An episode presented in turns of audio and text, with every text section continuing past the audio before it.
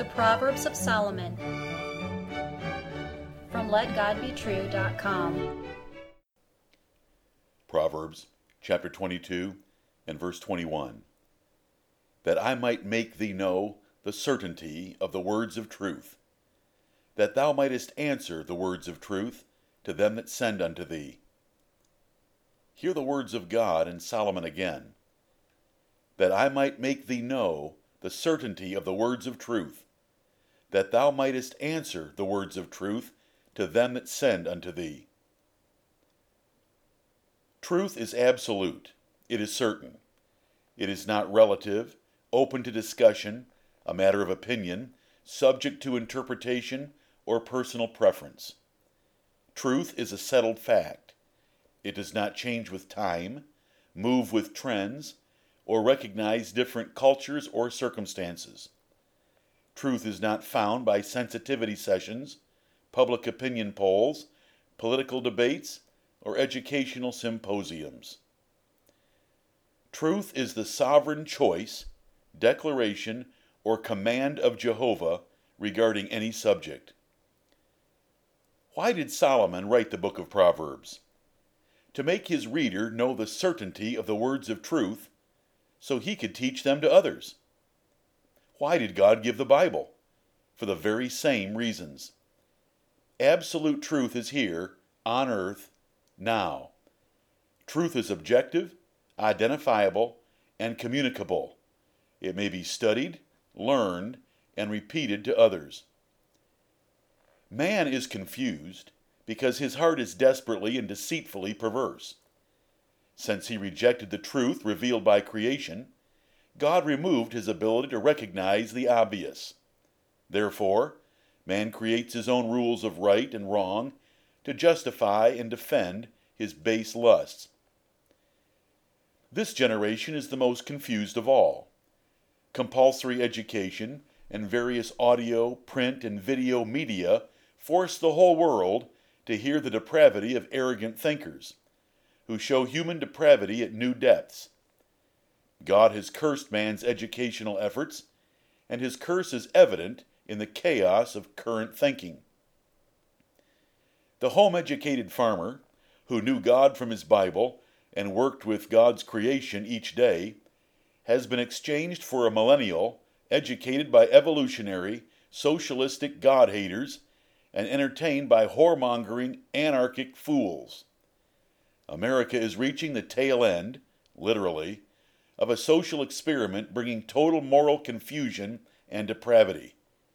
They call adultery an affair, sodomy gay, fornication partying, and bratty children ADHD. Man is more confused today than his imagined caveman ancestors. He thinks he came from a monkey, mates with any filly like a horse, eats like a pig, kills unborn children like an ostrich, repeats what he is taught like a parrot, laughs at idiotic comedies like a hyena, struts to music like a chicken, and dances like a baboon. He rejects corporal and capital punishment while aborting babies and watching Texas Chainsaw Massacre. He ridicules hardline Bible preachers while castigating anyone even questioning evolution.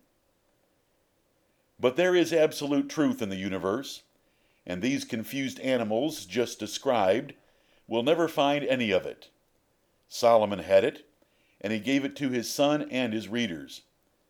The Bible is truth, and anyone willing to tremble before it and its author will find perfect knowledge and understanding. Truth does exist. It should be taught. It must be defended. Jesus said, Thy word is truth. Peter said the Bible was more sure than God's voice from heaven. Isaiah wrote that any idea contrary to Scripture proved total darkness. David exalted God's word on all subjects, and he hated any differing opinion. Paul said the world's science was not true science, and all things could and should be proven by Scripture as good or bad. Because natural man is a slave of the devil, who is the father of lies, they have no interest in truth. Jesus knew he could have gathered larger crowds with lies. But he is the truth. So he presented truth with such authority and clarity that the people were astonished at his superiority to their effeminate and ignorant teachers. The apostles did not preach fables. They brought absolute truth, known as the faith of God's elect. They rejected eloquence to keep worldlings from understanding or believing it for its presentation. They were eyewitnesses of the resurrection of Jesus Christ, who had proved his resurrection with many infallible proofs. They taught this fact and the whole Bible as absolute truth. Adultery is an offense worthy of death, and so is sodomy. But the latter is an unnatural perversion.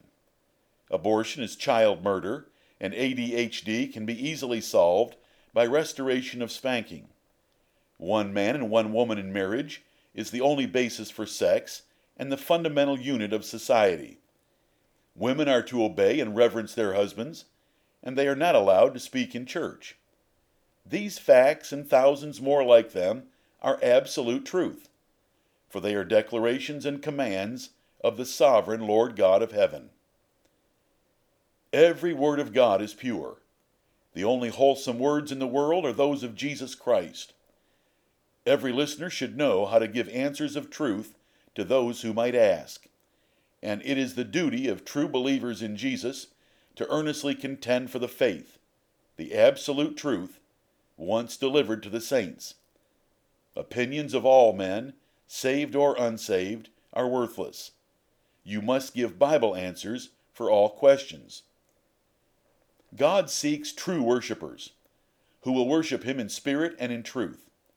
There is nothing left to debate, to discuss, to invent, or to modify. He has revealed His perfect will for man to know and to do.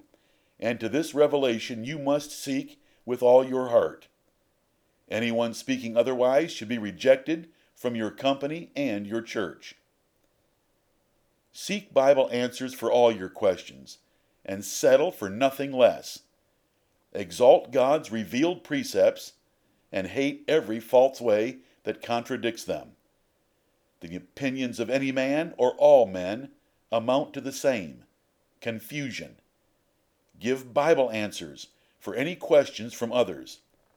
Let your words be the certain words of truth, and earnestly defend the truth at all times. Amen.